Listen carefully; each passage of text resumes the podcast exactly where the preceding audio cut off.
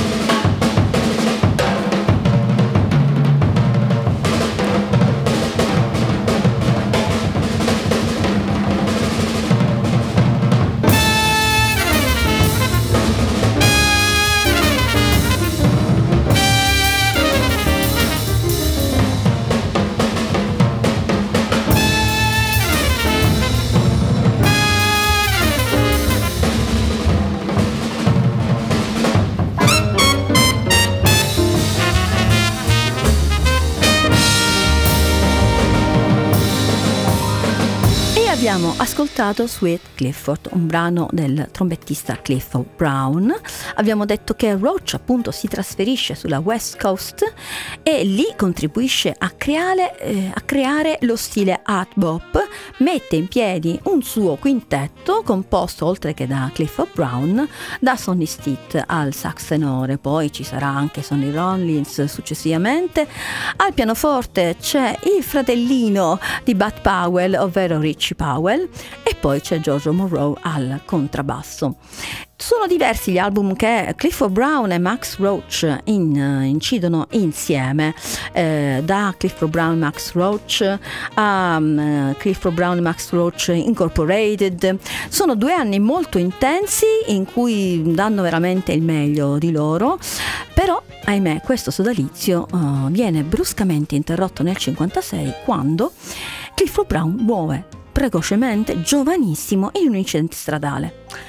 In quegli anni, fra l'altro, proprio lo stesso periodo, poco prima, muore anche Richie Powell, eh, insomma una serie di eh, avvenimenti funesti che eh, circondano un po' la vita professionale di Roach in quel momento, che però non si perde d'animo e mette su un altro gruppo, stavolta con trombettista eh, Kenny Doram.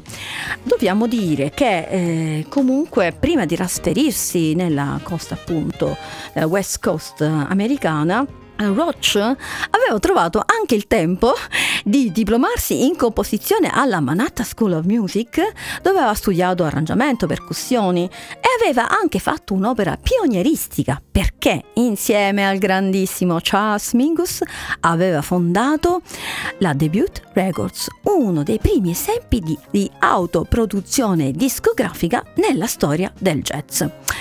Ma andiamo avanti, siamo arrivati al eh, 1957 e mm, Max Roach vuole fare qualcosa di nuovo ed ecco che esce l'album Jazz in 3 on 4 che potremmo dire jazz in tempo tre quarti, sì perché lui era convinto che si potesse swingare bene anche in tempo ternario e da quell'album adesso noi ci andiamo ad ascoltare Blues Waltz.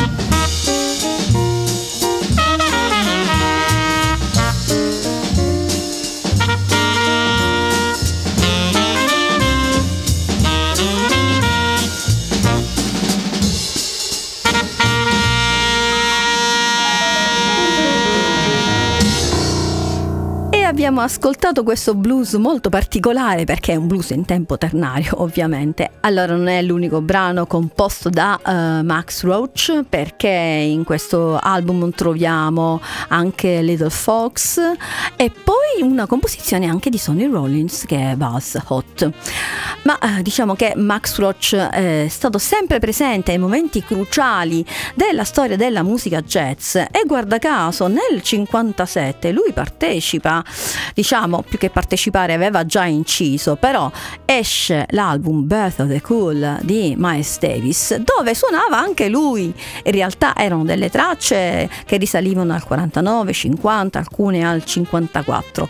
Però insomma Max Roach c'era, così come c'era in un altro momento veramente epico, questo poco prima di trasferirsi appunto eh, sulla costa occidentale degli Stati Uniti perché lui faceva parte di quel mitico quintetto che suonò una sola volta, incisero una sola volta insieme. Stiamo parlando del concerto jazz at Massey Hall eh, a Toronto, che ha 70 anni belli suonati, dove appunto per quell'unica occasione suonarono, e per fortuna qualcuno registrò, insieme Charles Mingus, Gillespie, Parker, Bat Powell e poi il nostro Max Roach. Quindi in un altro momento epico c'era anche lui, fra l'altro un concerto avvolto nell'alone leggendario di un sacco di problemi, il fatto che c'erano poche persone perché in contemporanea c'era un match di box eh, in diretta, insomma tantissime cose particolari. Però torniamo alla fine degli anni 50 e il nostro caro Max Roach che si dà da fare e dice fatti non parole esce un album che si intitola Dead Not Words che appunto significa fatti non parole dove lui a proposito di parlare fa parlare la batteria. E quindi noi adesso ci andiamo ad ascoltare Conversation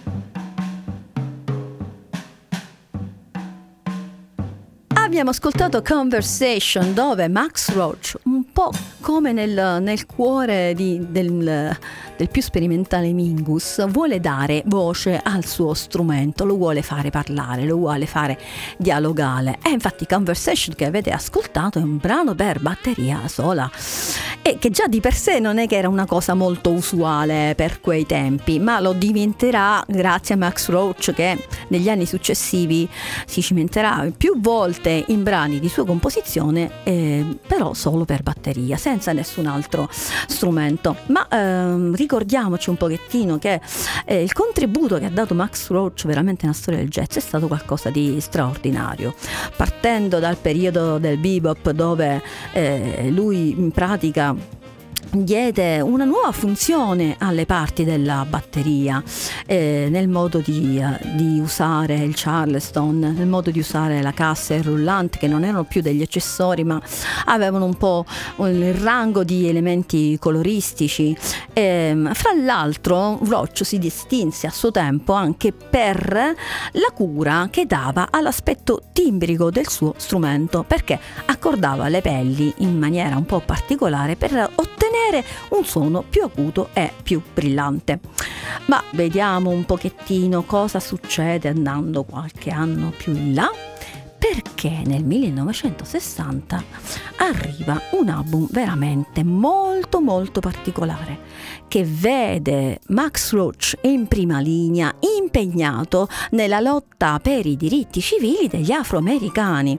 È un periodo caldissimo quello della fine degli anni 50 e gli inizi anni 60 in America dove appunto ci sono queste rivendicazizioni e lui lo fa anche musicalmente, viene coinvolto in un progetto dal um, poeta e anche cantante, musicista Oscar Brown Jr.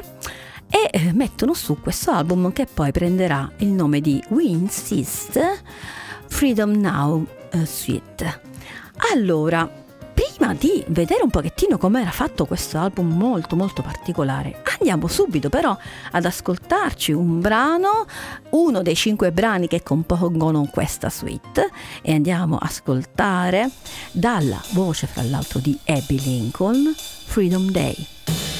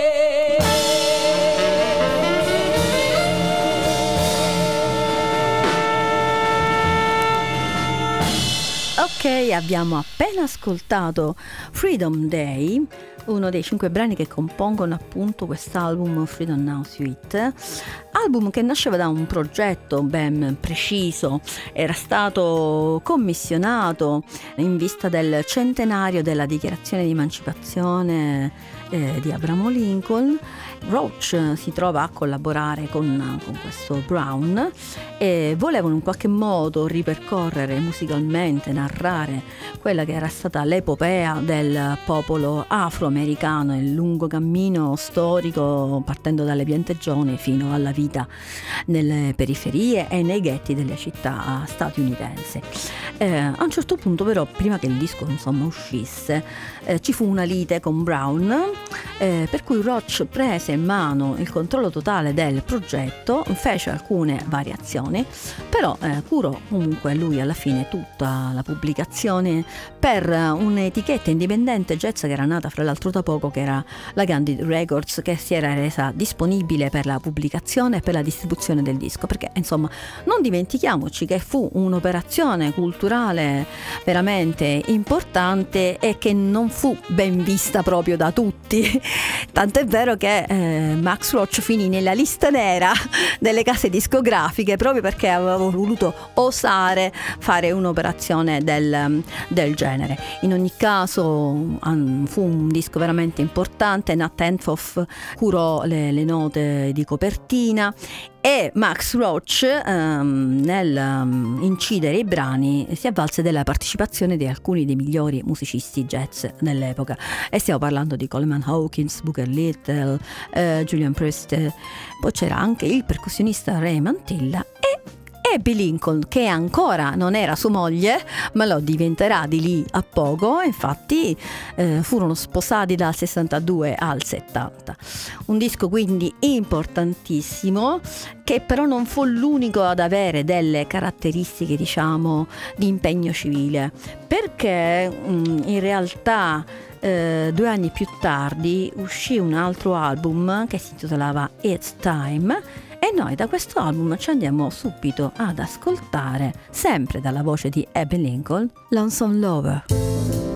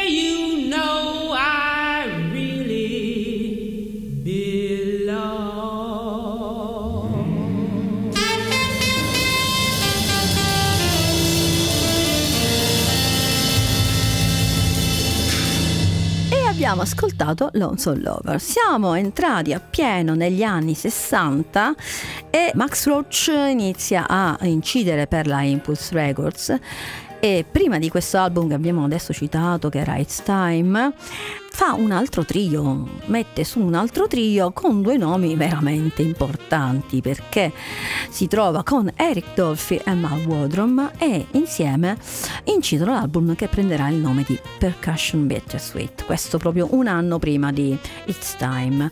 E mm, una cosa interessante da dire mm, di, di Max Roach è la sua vicinanza ai giovani musicisti, perché ehm, diciamo lui ci teneva a dare il suo sostegno alle nuove leve eh, li aiutava in qualche modo a imporsi sulla scena del jazz. È quello che lui ha fatto con Donald Burt, con il trombettista Tommy Tarantine, eh, con il trombonista Julian Priester, addirittura un tubista Ray Draper esordì con Roach proprio all'età di 16 anni.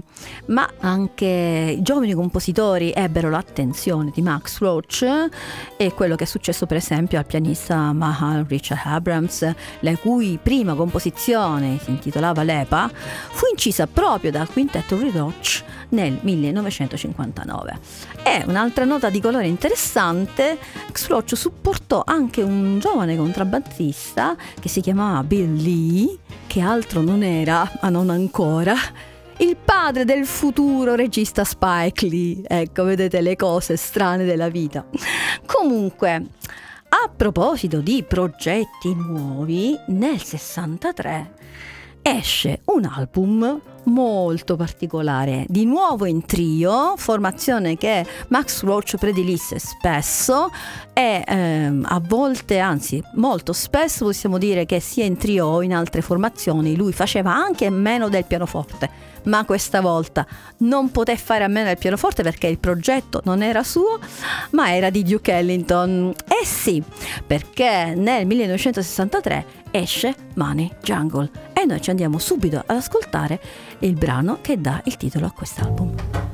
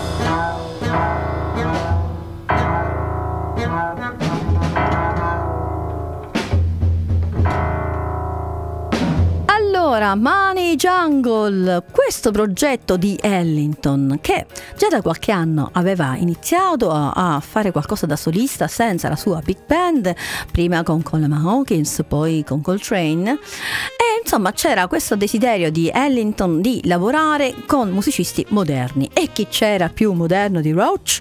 E chi c'era più moderno e sperimentale di Mingus? Ed ecco che si formò questo trio, più che un trio dissero era un triunvirato, perché metti insieme tre colossi del jazz come loro, eh, insomma.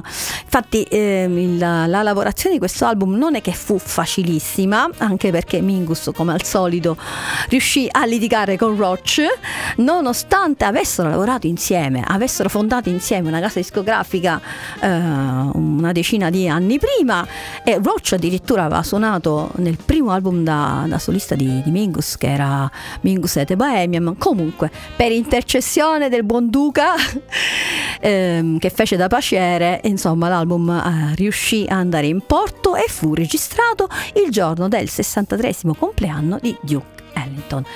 Eh, Ellington scrisse appositamente dei brani per questo album, voleva dimostrare appunto che sapeva rinnovarsi musicalmente e quindi oltre a Money Jungle scrisse Le Fleur Africaine, Very Special, Wigwise, eccetera. Dove siamo arrivati? Siamo arrivati a metà degli anni 60 e eh, esce un altro album, premesso che nel frattempo lui ovviamente gli album ne faceva uno dietro l'altro, collaborazioni a Iosa con un sacco di personaggi, era attivissimo. E mm, a un certo punto esce l'album Rams Unlimited che già il titolo è tutto un programma, cioè batteria senza limiti, perché lui ha veramente rotto tutte le regole, ha superato qualsiasi limite del suo strumento, riusciva a fare miracoli anche solo col Charleston. E vi invito a vedere su YouTube il, fi- il video Mr. Hi-Hat, dove lui fa questo solo, solo e soltanto sul Charleston, che è una cosa spettacolare. Comunque, questa Drums Unlimited ehm, contiene ben tre soli per per batteria e noi andiamo a ascoltarci probabilmente uno dei più famosi che si intitola For Big Sid.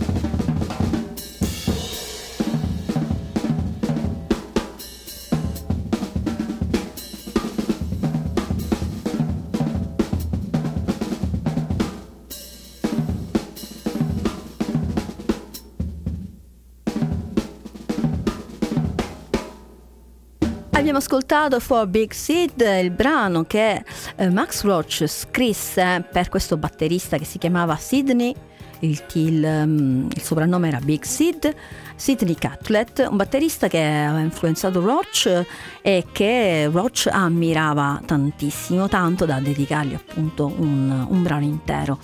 Non c'è soltanto questo brano per batteria sola, in quest'album eh, un altro ha un titolo che è tutto un programma, eh, The Drums Also Waltzes, che significa beh, anche la batteria può andare a tempo di valzer, insomma la predilizione per i tre quarti continuava a farsi sentire dire insomma nella produzione di, di Max Roach.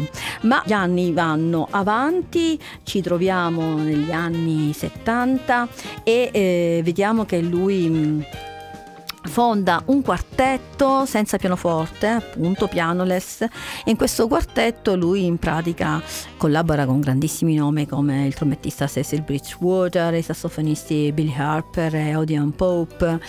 Altre collaborazioni si fanno avanti in maniera particolare, anche se queste di qualche anno prima. C'è da citare un album un po' particolare che è The Max Roach Trio featuring the legendary Hassan Ibn Ali. Chi era questo leggendario Hassan? Un pianista che praticamente ha fatto un solo album, questo con Max Roach ma che Max Roach eh, aveva visto come qualcosa, come uno strumentista di, di, di grande pregio, grande rilievo. Insomma, fatto sta che grazie a Max Roach noi abbiamo questo disco con, eh, con questo Hassan. Ma a proposito di sperimentazioni, di novità, il nostro buon Roach a un certo punto fonda un gruppo che è un collettivo di percussionisti, un collettivo che, a cui aveva dato il nome di M-Boom e noi dall'album che prende il nome del gruppo ci andiamo ad ascoltare il brano che poi è l'ultimo di questa playlist che è Rumble in the Jungle.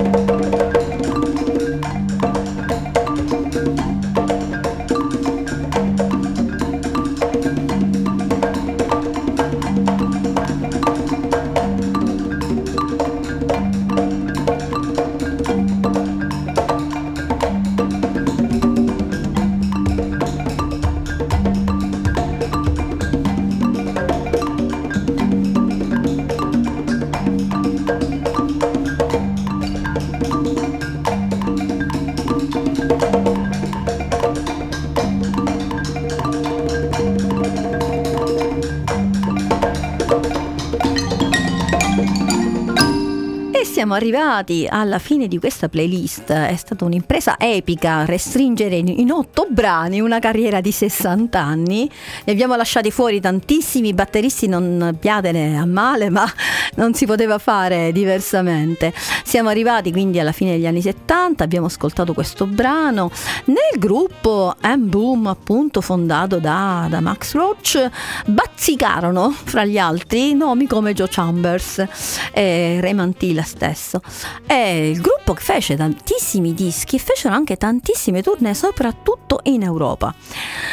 Nel frattempo Max Roach ehm, continua il suo percorso, anni 80-90 lo vedono in, eh, coinvolto in tantissimi progetti, oltre che per eh, batteria sola, dischi quelli sempre, anche incisioni in duo con per esempio Anthony Braxton, con Cecil Taylor, con Archie Shep. E poi appunto abbiamo la collaborazione con gruppi rap, la composizione di musiche scene per spettacoli teatrali, fra i quali uno di Sam Shepard. E insomma è stata una carriera uh, strepitosa, lui è stato attivissimo sino alla fine, anche la didattica ha avuto un'importante presenza nella, nella sua vita di musicista perché lui già dal 72 era professore all'Università del Massachusetts dove nello stesso periodo fra l'altro insegnava anche il sassofonista Archie Shepp. Però nel 2000 eh, Max Roach fu colpito da idrocefalo, questo all'inizio rallentò un pochettino la sua carriera fino a poi a doverla interrompere del tutto. L'ultimo disco di Max Roach è del 2002 con un grandissimo trombettista che era Clark Terry. E insomma, Max Roach ci ha lasciato nell'agosto del 2007, noi però siamo qui a festeggiare quello che poteva essere il suo compleanno, i suoi 100 anni, 10 gennaio 1924, questa è la data di nascita di, di Max Roach. Siamo felici di aver fatto un piccolo ritratto di questo grandissimo eh, batterista che ha dato un enorme contributo nella storia del jazz e prima di salutarvi, però, adesso io vi ricordo nuovamente i nostri recapiti. La nostra mail info-radio.eu, il telefono 0742 43 60 30. Io e Marco Cocco vi salutiamo. Marco Cocco sta sempre in regia, è il nostro fido regista e vi aspettiamo alla prossima puntata di Open Space.